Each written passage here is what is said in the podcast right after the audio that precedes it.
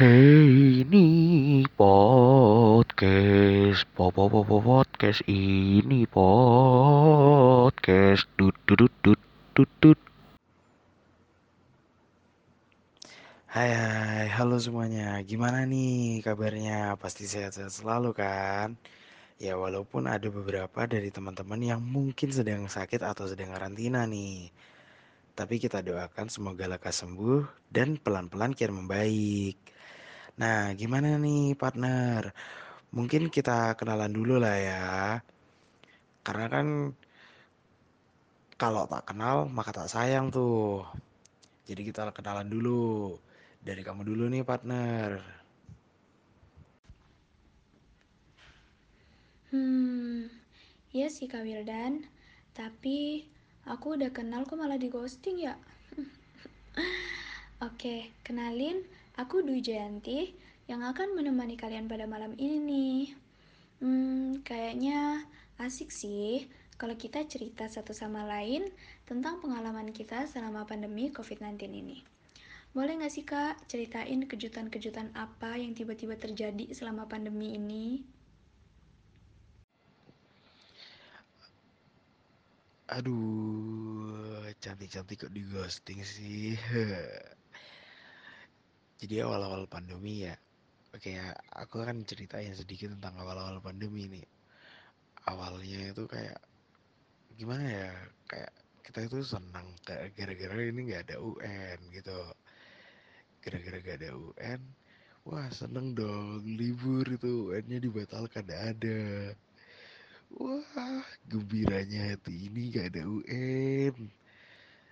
Tapi kok makin ke sini udah di lockdown, gak tahu mau kuliah mana kemarin ya. Aduh, pusing itu cari PTN itu, cari PTN itu bikin pusing. Udah ikut ujian sana sini, gak ada yang mau terima. Waduh, parah sih. Untungnya ada UMM nih solusinya. Yang mau nerima aku di kampus UMM tercinta ini. Ya walaupun penuh dengan perjuangannya sih untuk daftar ke UMM-nya. Banyak hal yang harus dipersiapkan juga tuh. Nah, untuk Kak Dwi sendiri ini gimana? Apakah ada ya apa ya ada pengalaman-pengalaman yang bisa diceritain juga dong? Cerita juga dong. Ih, bener banget itu kayak sebuah keajaiban yang turun dari langit. Kayak suatu hari tiba-tiba kita bangun dan dapat mimpi yang sangat indah gitu. Padahal pas itu aku udah beli buku yang tebel-tebel tuh untuk persiapan UN dan itu baru dibuka mungkin beberapa lembar doang. Dan habis itu sebelum ujian nasional atau sebelum lulus pun aku udah keterima di UMM alhamdulillah aku masuk pakai jalur prestasi yang pertama.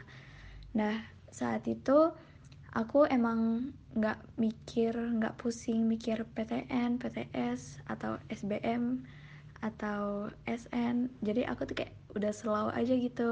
Teman aku pada ngambis untuk SBM atau untuk SNMPTN tapi aku kayak ya udah selalu aja gitu. Sampai tiba-tiba habis ujian praktek sebelum ujian nasional kita dikasih pengumuman tuh. Kalau kita dikasih libur dua minggu. Dan waktu libur itu kita disuruh belajar untuk persiapan ujian nasional. Otomatis aku dan teman-teman aku bukan persiapan untuk ujian nasional tapi persiapan untuk berangkat ke sekolah bareng untuk terakhir kalinya. Udah bayangin coret-coret seragam kayak gitu ya. Tapi kita tetap nunggu dua minggu. Dan tiba-tiba tuh diperpanjang. Sampai diperpanjang-perpanjang sampai akhirnya kita tiba-tiba lulus aja gitu. Tiba-tiba kita dengar pengumuman kelulusan. Kalau ya udah kita semua lulus dan kita tuh disebut angkatan corona gitu kata orang-orang. Ya ini kayak mukjizat sih. Ya dikit ya yang ngerasain cuma angkatan 2020 doang yang ngerasain keajaiban ini tiba-tiba lulus nggak pakai UN dan itu sangat berkesan banget sih buat aku. Dan akhirnya aku pun berangkat ke Jawa merantau untuk kuliah. Dan akhirnya aku menjalani kuliah di sini. Aku pertama kali merantau dan saat itu aku berangkat sendiri. Soalnya uh, kalau orang tua nganter aku takutnya mereka kena lockdown. Kasihan adik-adik aku. Nggak ada yang ngurus kan. Jadi aku beraniin diri berangkat sendiri. Pas itu aku makainya pesawat Hercules. Soalnya soalnya di tempat aku tuh uh, kayak pesawat-pesawat yang lain tuh nggak bisa masuk bandaranya gitu. Cuma bisa Hercules doang. Jadi aku bener-bener itu pengalaman pertama kali naik Hercules kayak duduk di atas barang-barang gitulah bukan di kursi. Pokoknya itu berkesan banget sih buat aku. Tapi Tuhan tuh adil banget deh pokoknya. Kita tuh nggak dikasih seneng-seneng semua nggak dikasih sedih-sedih semua. Ya ada seneng ada sedih. Melengkapi lah itu kayak udah paket komplit kehidupan. Pas itu emang kita seneng banget sedeng banget. Pokoknya kita tuh lulus tanpa ujian nasional. Itu kan mimpi orang-orang dulu waktu SMA kayak mau lulus nggak usah ujian-ujian gitu loh. Apalagi ribet belajarnya dari kelas 1 sampai kelas 3 SMA gitu. Emang pada seneng banget tiba-tiba tuh lulus. Tapi di sisi lain ada rasa yang ganjel gitu. Kita tuh berat hati berat hati tiba-tiba dipaksa keadaan untuk berpisah dengan teman-teman kita atau soulmate soulmate atau boyfriend or girlfriend. Dan tiba-tiba kita benar-benar dipaksa berpisah pas itu ppkm diperketat banget. Jadi tuh di jalan benar-benar kosong kita nggak bisa ke mana-mana kita nggak bisa berpisah terakhir kalinya foto-foto terakhir kalinya kayak coret-coret baju bareng gitu udah nggak bisa. Dan tiba-tiba teman-teman kita udah nggak ada udah pada berangkat sendiri-sendiri udah pada menentuin masa depannya sendiri-sendiri. Dan itu kayak sedih banget gitu kesan terakhirnya tuh kayak nggak ada. Kak Wildan juga ngerasa gitu nggak sih? Ya Allah sedih banget. Bener-bener wah bener banget sih itu ngerasa harus ninggalin teman-teman yang wah gini. Aduh bikin sedih sih itu. Tapi ya gimana ya namanya udah waktunya kuliah juga waktunya kita udah harus mencari lah. Yang namanya mencari kita punya jalannya masing-masing gitu. Walaupun sedih banget harus pergi dari orang tua harus pergi jauh dari keluarga sanak saudara. Tapi nggak apa-apa kok. Pasti dengan kita merantau kita bisa terlatih lebih kuat lagi ya kan? Pasti dong. Masa nggak kuat? Kan kita strong ya. Yang penting strong. Nah ini menurut kak Dwi sendiri nih berefek nggak sih pandemi ini sama kegiatan kuliahnya? Soalnya kan kalau aku sendiri nih ilmu keperawatan ya jurusannya itu lebih spesifiknya ilmu keperawatan. Yang mana itu aku ini ada beberapa praktek yang harus datang ke kampus. Kalau Kak Dwi sendiri gimana nih? Bisa diceritain dong. Hmm, bener banget sih tuh Kak jadi aku sendiri jurusannya yaitu farmasi di mana waktu praktikum offline aku jadi tahu tuh. Aku jadi tahu gimana meracik gimana bikin puyer bikin adem sari bikin obat luka. Aku kayak bangga aja gitu bisa nunjukin ke orang tua ini yang aku dapat selama kuliah kayak gitu. Menurut aku kelebihan waktu ini ya kuliah saat pandemi. Kelebihannya tuh kayak semua terasa instan. Kayak ujian gak terlalu tegang. Terus kita nggak perlu mikirin outfit. Pokoknya nggak ribet deh. Tapi kekurangannya kita tuh jadi kurang memahami. Gimana kita tuh boring banget di depan laptop.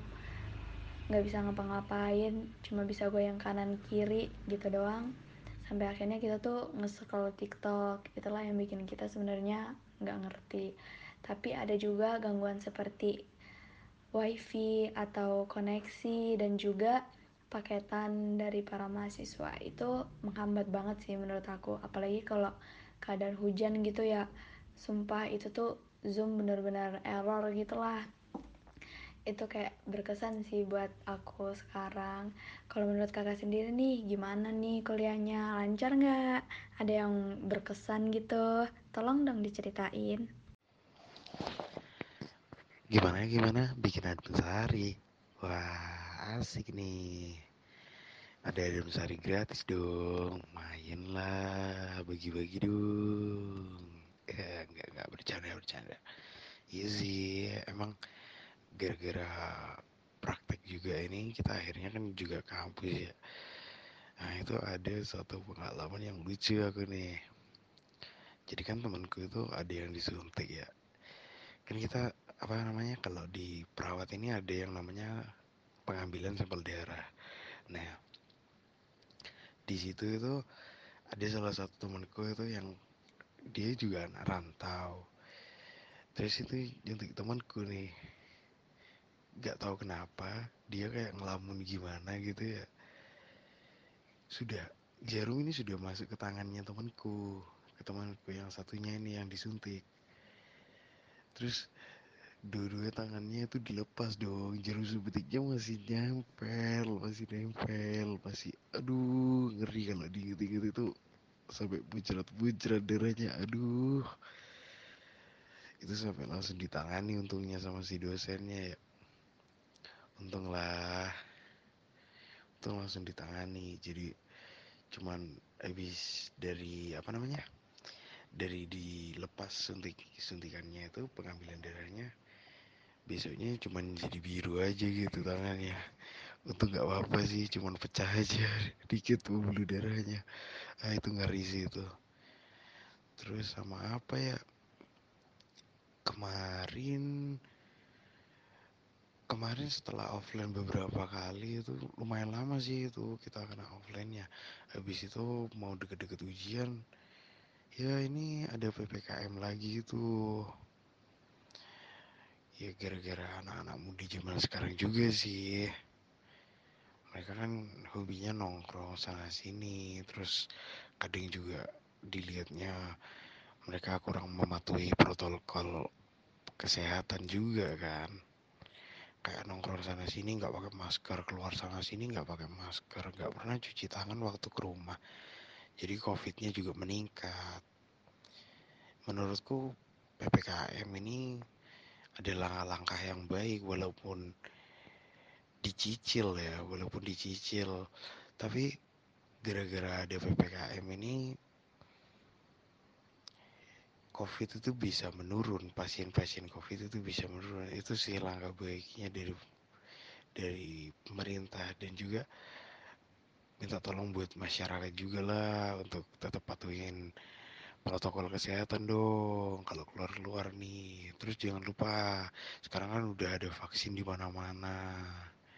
Nah jadi minta tolong buat yang belum vaksin ayo vaksin dong. Masa nggak mau vaksin sih? Katanya mau sehat. Tapi kok percaya konspirasi? Iya yeah, bener kan ya terus gimana ya?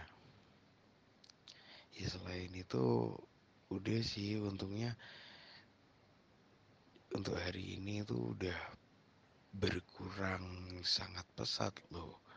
Malang sendiri udah ke PPKM level 3 dan daerah-daerah yang lain udah sampai level 2 juga. Ada beberapa yang masuk level 2 level 3 berarti kan berhasil nih PPKM Nah, terus ada satu ada satu kalimat kepanjangan dari PPKM yang aku suka nih. Yaitu pelan-pelan kian membaik. Itu dari radio FM-nya UMM tuh. Wah, itu aku suka itu. Emang bener sih PPKM ini pelan-pelan tapi membaik gitu loh paham kan? Ya gimana ya? Namanya juga pandemi jadi kita harus sama-sama bertahan gitu. Ya kan? Nah gimana nih menurut pendapat Kak Dwi nih? Buat ke depannya kita bisa nggak sih buat tatap muka lagi atau atau kan soalnya juga ada wacana nih bahwasannya mau offline lagi nih yang namanya yang namanya sekolah-sekolah kampus-kampus akan dibuka mau buat offline lagi nih kayaknya wah seru sih itu. Dari yang kita pertamanya cuman dari online online cuman chattingan chattingan dari situ tiba-tiba ketemu semua aduh kayak ada wah ya gitu ya nggak sih Kak Dwi Wah, iya bener banget tuh kak. Jadi teman-teman semua, ayo yang belum vaksin segera divaksin. Karena pas itu aku uh, nyari vaksin pas itu susah banget. Dua hari berturut-turut aku bangun pagi sebelum subuh, mandi sebelum subuh. Hari pertama itu aku ke sana jam setengah lima dan itu aku udah kehabisan vaksin. Dan hari kedua aku datang jam 2 pagi. Aku berdua sama teman aku, kita sama-sama perempuan, kita ke TNI AL kita untuk vaksin dan ternyata kita kehabisan juga. Akhirnya kita pulang dengan rasa penyesalan kayak udahlah males cari vaksin biarin aja deh. Kayak gitu. Tapi untungnya UMM mengadakan vaksin untuk kita. Dan akhirnya aku udah divaksin. Terima kasih UMM dan juga untuk teman-teman yang lain stay safe semuanya. Biar kita bisa offline sama-sama. Duh offline. Jadi mikirin outfit dong kita duh jadi ini panik dong kalau ujian hmm, tapi nggak apa-apa sih namanya juga kuliah kan ya lain tetap jaga kesehatan semua bye bye Podcast sudah berakhir. Ini sudah berakhir. Tut.